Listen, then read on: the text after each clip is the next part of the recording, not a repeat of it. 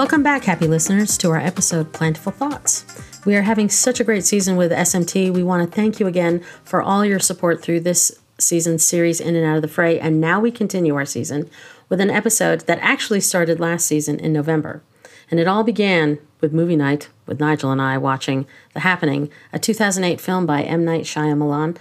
Then Nigel brought up a book after we had seen that movie that he had been wanting to finish for ages The Secret Life of Plants by Peter Tompkins and Christopher Bird. So, Nigel, why did you want to read this book so much? Well, um, let me just first mention that I, I sort of have a little bit of a bias um, for this book because um, it was published in the same year that I came into the world, 1973. so, so, um, so I have a I'm a bit partial. Uh, but beyond that, I think what what I find really interesting about this book is it brings into uh, focus the question of plant sentience versus plant science, and that's a big discussion, and uh, we're going to get into some of that, of course. And there's been a lot of um, other books that we're going to talk about uh, that um, that also deal with plant science and and maybe maybe going a step beyond. And um, but the question it brings for me is like maybe I have um, you know questions of my own about you know what science can really offer us, what it can, how it can help us understand our relationship uh, with not not only plants but just all other sentient beings. Um, so you know that that's it in a nut in a nutshell. um, you know it, what what science is capable of. Uh, uh, in terms of like the the you know if you're starting with the hypothesis that you know everything in the universe is connected and you start you're starting with that and then you know that's you know obviously science is like the wet blanket and says no you got to prove it. And so i guess that's kind of like the frustration is so much of our like um, you know i like to uh, recall this uh, this quote or phrase I've heard about you know today's magic is tomorrow's science, and so it's just kind of giving some scientific basis to what we already understand instinctively, intuitively.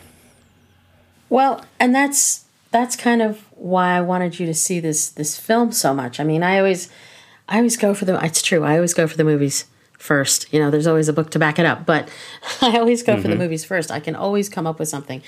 I had seen this um, movie a long time ago. I mean, again, it came out in 2008.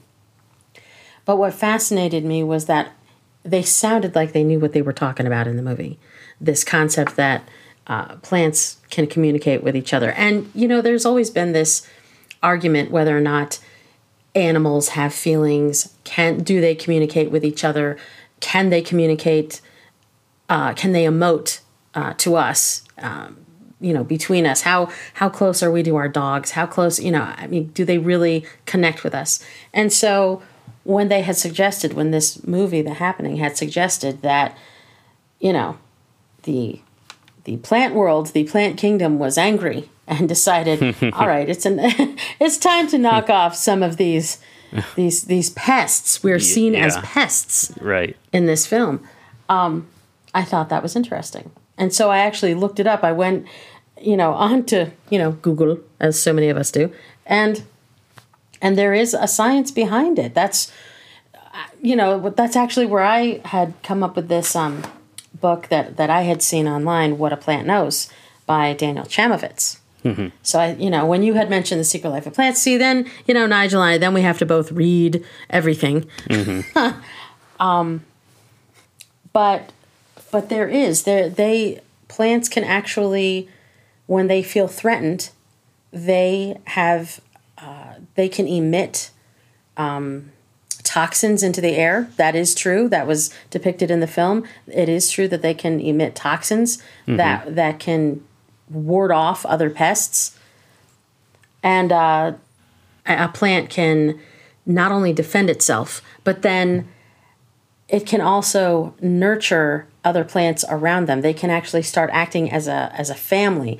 Not just aspens do this, um, where you know that where they say that the the aspens in here in Colorado are an the one of the largest living organisms on the planet. Um, it's not just one group of trees that can do that. Right. Other trees can group together in order to protect themselves. Right. And so I found this fascinating. You know, where does that take us? Does that mean that they that they're actually communicating or is it a process of adaptation? Right. You know, who's to say? Yeah. I mean, like what kind of uh, like it, it, in this science fiction kind of scenario, you know, how much of a stretch is it to? I mean, to to to think, you know, that this is something that plants are already doing. To you know, they're organizing, they're communicating to to you know defend themselves against a threat or a pest or something that's harmful. So you know what would it what would it really take? What, what what's the leap that we have to take in this film and in science fiction? Um, but yeah, yeah, yeah. There's there's all kinds of uh, communication going on between not just between plants, but you know plants and other species, like even human human beings. Well, yes, because and that was the thing that was brought up in A Secret Life of Plants. It was what I'm taking is that The Secret Life of Plants, this um, Tompkins and, and Bird, they really they are going at this from more of a feeling perspective that plants have feelings and emotions and therefore consciousness um, versus mm-hmm. say the school of thought Chamovitz who is maybe not so into the, you know, emotion and sentient being right, aspect. Right, exactly. He's he's more of um, uh, that they do communicate that they, but it is more of a a survivalist uh, perspective. It is it is out of you know surviving and thriving versus emotion and mm-hmm. thought mm-hmm. consciousness. Yeah. Like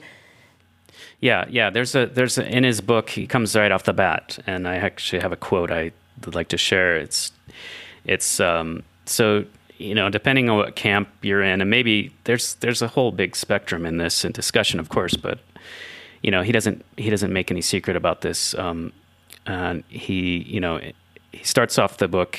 Um, he says, "My book is not the secret life of plants." If you're looking for an argument that plants are just like us, you won't find it here. As the renowned plant physiologist Arthur Galston pointed out back in 1974, during the height of interest in this extremely popular but scientifically anemic book, we must be wary of, quote, bizarre claims presented without adequate supporting evidence, unquote. Worse than leading the unwary reader astray, The Secret Life of Plants led to scientific fallout that stymied important research on plant behavior as scientists became wary of any studies that hinted at parallels between animal senses and plant senses. So he, yeah, that that's you know that's pretty strong. He's like he he, he thought the book was like a deterrent. uh, and, so and and see, but you know, I will I will go so far as to say though, then on in in the next section, literally right after he makes that statement, he goes into saying, I'll present both a historical perspective and a modern look at the topic. I've chosen to cover sight, feeling, hearing, perception, and memory. And while I'll devote a chapter to smell, I'm not focusing on taste here. The two senses are intimately connected.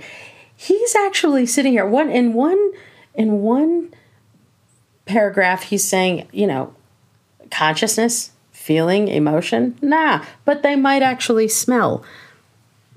I don't, I don't know well, if that's contradictory to what just, he's. Yeah, he's, I mean, it's just break a break, you know, breaking down, breaking it down into very specific physiological, biological phenomena. Um, and, and and yet he he's claiming that the plants don't actually have a nervous system, but that they can they have all these senses. And he goes through with all these chapters that they are sensing. mm-hmm. but without a nervous system. Yeah.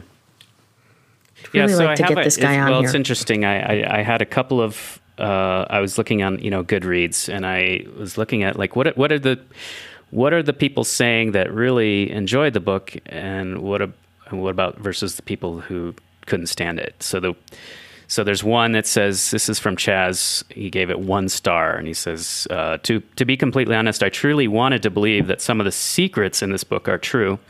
Perhaps some are, but even with a very open mind, I had a hard time swallowing most of this new age pseudoscience in addition, this book is poorly organized, uh, uh, in dire need of editing, and at times deadly boring.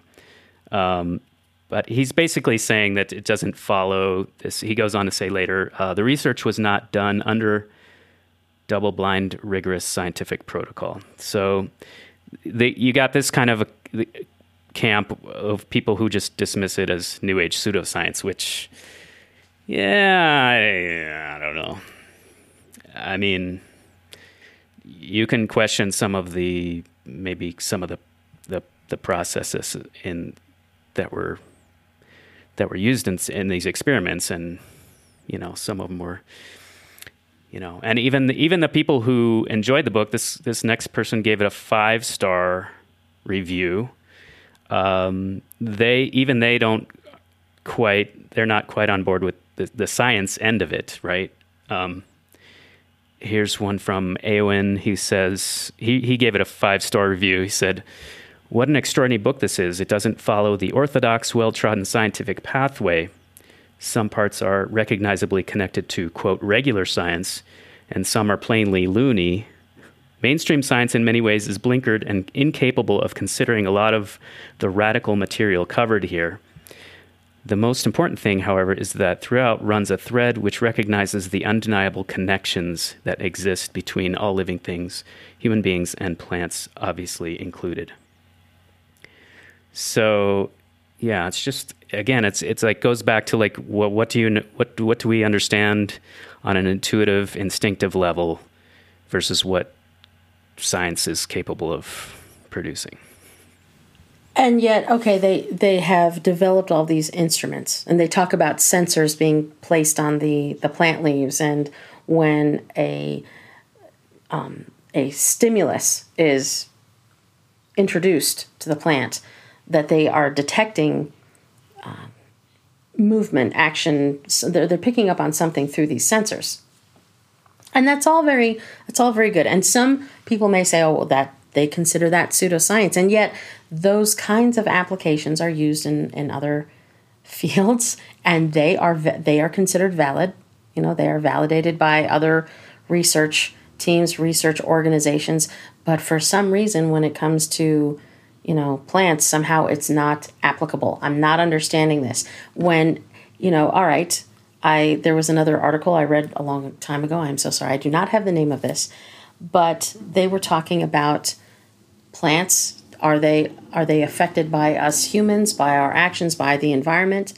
And there was a story about this this guy who had this like a half wall, and every time uh, he would get a plant, he'd bring a plant home because that was the location where it received the most light.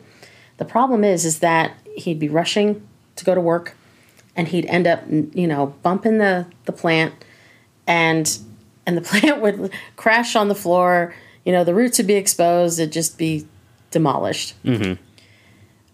Well, he noticed because he wrote in to this to this person who knew about plants and he's like i'm i'm finding this very odd he's like you know at first my very first few plants they they did really well until i bumped them off the wall he's like but now i bring a plant home and before i even do before anything actually happens the plant just dies within a few days. Hmm.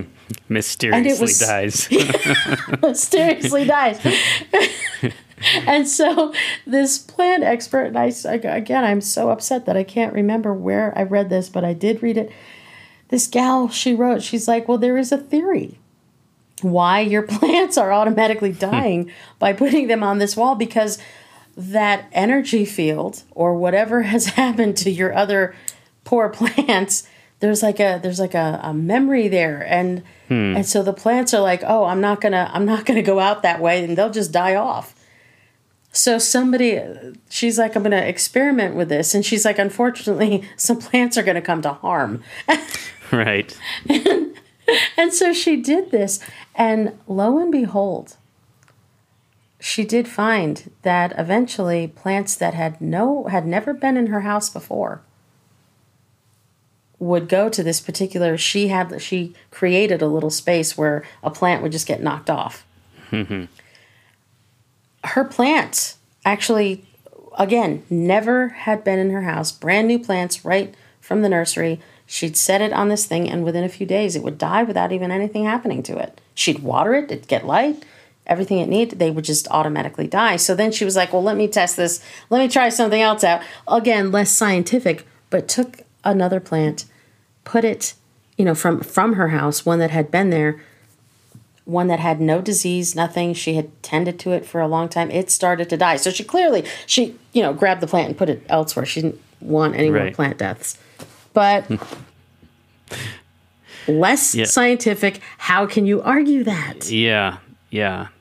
It's it just it just seems like there's so much that we can uh, we we just under we can understand it on a level and and and and yet not be able to prove it.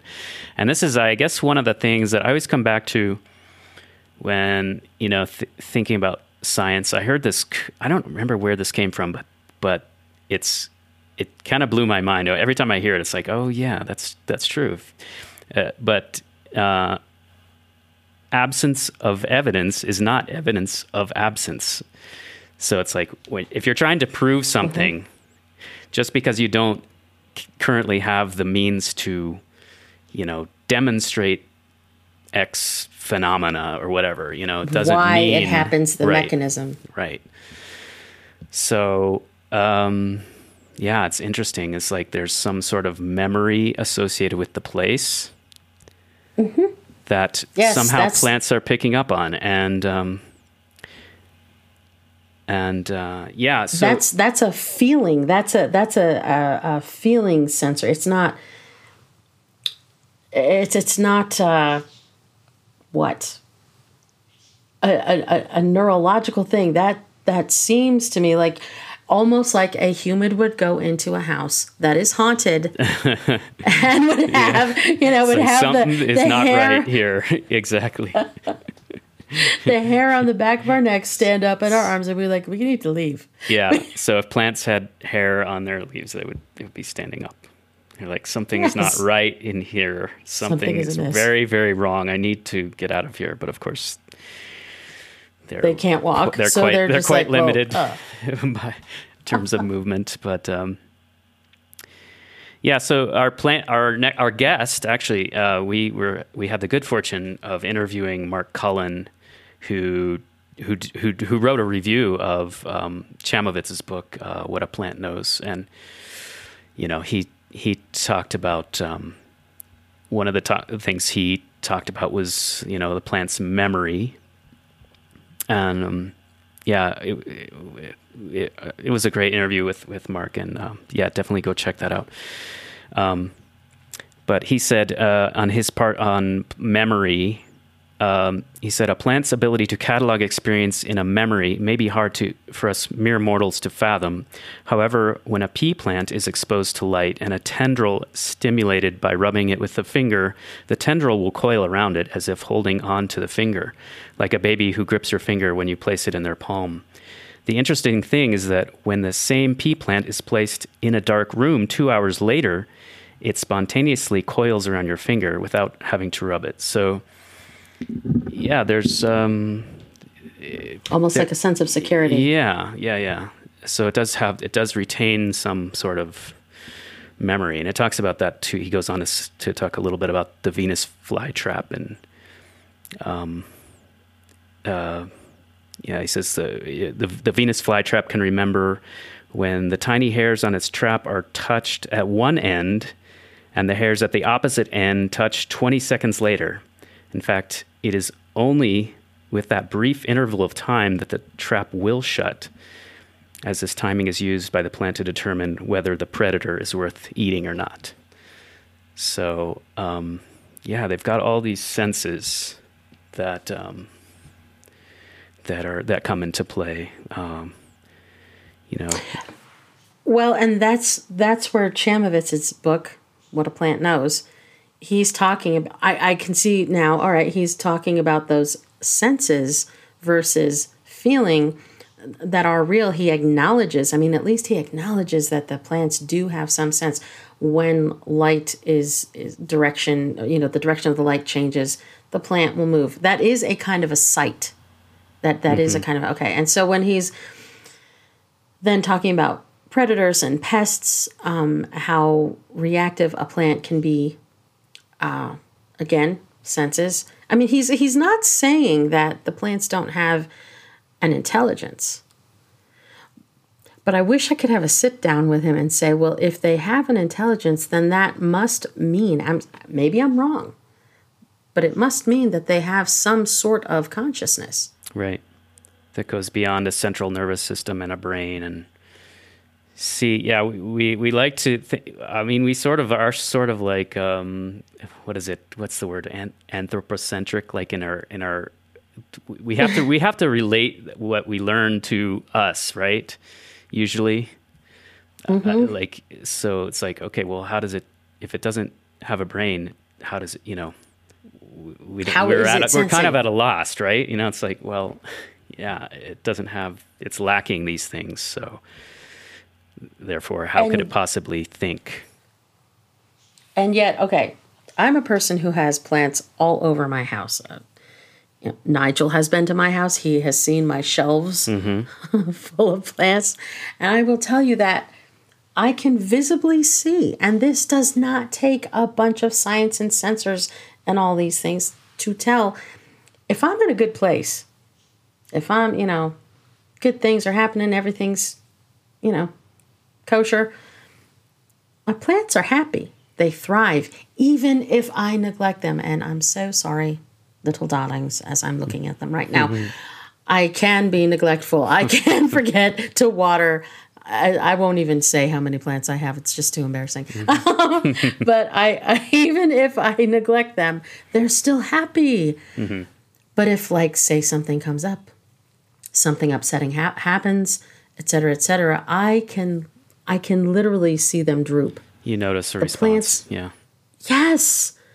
That is not that I mean, I don't know how a scientist could harness the you know the the technology to to I, I, don't know if it just I mean maybe it just takes a camera like one of those what what are those la- time lapse cameras mm-hmm. you know where you you document the person's um, emotion or state of mind versus the perkiness of a plant, but then how do you like decipher well did it get enough water blah blah blah blah blah. I can tell you i i'm so i'm looking at them. I'm so yeah. sorry. I'm so sorry. I need to i need to water them all now.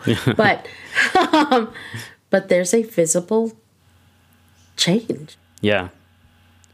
Yeah it's well you brought up time lapse. That's an interesting way like that's um like a lot of the documentaries on plants uh use this and uh you you can see all kinds of things going on in terms of like, so, how are they behaving? It's like you know you know only until relatively recently we didn't we didn't really understand how how they even moved really. And then you know time lapse photography definitely um, enabled us to see things in a new way. Not only that but think about the other movie that we watched uh, what the bleep do we know? Mm-hmm made in 2004.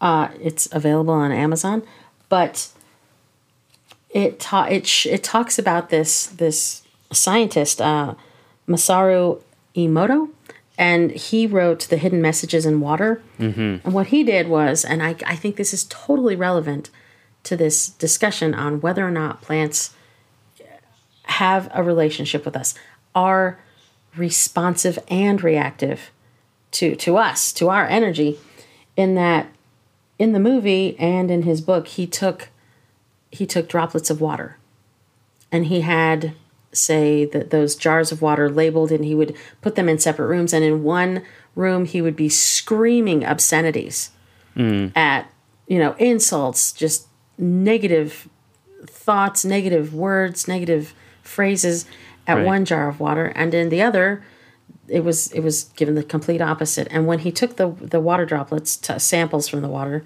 jars, and put them under the microscope, the difference was was kind of actually horrifying um, to see the negatively charged water was it would the the crystals the the structure of the water had just been squished Yeah. it looked like a squished bug versus the snowflake like crystalline formations in the in the happy water Right. and as as he points out we're made of how what is the percentage of water we're made of Yeah, like something. if it affects us Yeah, a lot. It's like seventy something, or maybe I'm thinking the planet is seventy percent water. I don't know. We're we're a lot of water too, in human beings. we we got lots of water. and so and so if if we are you know if we are affected by words which that has you know there's been a lot of talk about that mindfulness all these these things is now readily accepted that how we talk to ourselves how we are affected by other people's words actually has a a physical It uh, changes on a molecular. You know, you can see changes on a molecular level. we, we can actually Yeah. become sick so Yeah. Again a a fifth grader watched that movie and took some plants and did the same thing with plants. And it was in the newspaper. I think it was back east. And this little girl she's she they were both plants were given over a six week period. They were given exact same conditions in different rooms same amount of water every day uh, same amount of um, sunlight distance from the window, etc., cetera, et cetera. And the same plant, same kind of plant. And in one, she screamed at and, and did the same thing that this guy did with the water. And in the other, the other plant got all kinds of love, love messages. Right. Well, you can imagine what happened. A fifth grader proved this. This was her science experiment. So so how do you take that this that to the next step? Where where's like where is the next break scientific breakthrough? And like you know if if if we can do all these uh, experiments just on our own and you know uh, make these observations on our own, um, what's what's gonna what's gonna be behind pushing the next scientific breakthrough so that so that it even pushes the field of science maybe to um, I don't know. It's like we have all these, you know, new ways of observing. We have, we can, you know, we can hear beyond human hearing. We can see beyond human seeing, and and yet there still seems to be lots of limitations in terms of what's considered acceptable science, right? Right. What would be interesting is to see, well, okay, there is a little bit of documentation because as they, as people recognized, and it was talked about quite a bit um, when the pandemic hit and everybody went inside, entire ecosystems came alive again. Uh, they they revived themselves just from our absence. So I wish somebody, if they were paying attention to that, I wish somebody would then go ahead and pay attention to what is happening now with all the stress and and the the things that are going on, you know, around the world, right? You know, these mm-hmm. devastating events that are happening right now. It's too bad somebody wasn't paying attention to this those same ecosystems just seeing if they are affected because then you're talking about negativity on a worldwide scale Right. you're talking about you know several people sending now they're out and about and they're sending off they're get they could be giving off all this stress it would just be interesting if, if if a group would notice what is happening to the foliage what is happening to the vegetation in those areas not just from you know physical devastation but i'm just Yeah. curious emotional Yeah. devastation because there was a clear mark difference when we all went inside and left nature to be alone Yeah, we just let let things chill out for a while and just stop our well, everything you know, tran like global transportation is like that. That in itself, it's like you know, um, you know, we're burning fossil fuels and all this stuff. So when that even slows just a little bit, yeah, you can notice it a difference. I mean, we yeah. still have lots of carbon emissions, of course, but um, um, it's yeah, it. I don't. It didn't go totally unnoticed. I mean, people, many people pointed that out. It's like you know, if we slowed down, um, and actually, Mark Cullen talks about that in an interview, um, and I hope everyone checks that out too. That interview is wonderful. Talks about just you know uh, well, the I don't want to get, I don't want to sp- give it away. I want to people listen to it, but um, yeah, just just slowing down and observing what what is happening. So yeah, it was very good. Yeah. yeah. So, um, did you have any any other things you wanted to throw in before we before we wrap up? Just that I I I truly believe that between the two books, between the uh, you know the science behind the fact that that plants can respond, I absolutely am a believer. You know the, the and the science of experiment of, of, of a fifth year old you know fifth grader, mm-hmm. you know mm-hmm. on the mm-hmm. East Coast. I, I don't I don't think it's so far fetched that plants do feel. Plants have some form of consciousness. It took us mm-hmm. forever mm-hmm. to, to come to the conclusion that animals do have emotion, do feel a connection, do have family connections. Just because, you know, it took us a while to get to that understanding with them, maybe it'll just take us a little bit longer to get to the same place with the plant kingdom. Yeah. Yeah, we'll get there eventually. Hopefully. All right. Well, that's going to do it for this episode. Um, if you enjoyed our discussion today, you'll definitely want to check out our bonus episode with Canada's gardening guru, Mark Cullen. Uh, you can also find links to the material we discussed in this episode. Uh, you can find SMT on popular social media and podcasting platforms like SoundCloud, Google, Apple, and iHeartRadio. Please stay tuned as we've got a couple more episodes to finish out our spring season. Until next time, Nigel and Natty out.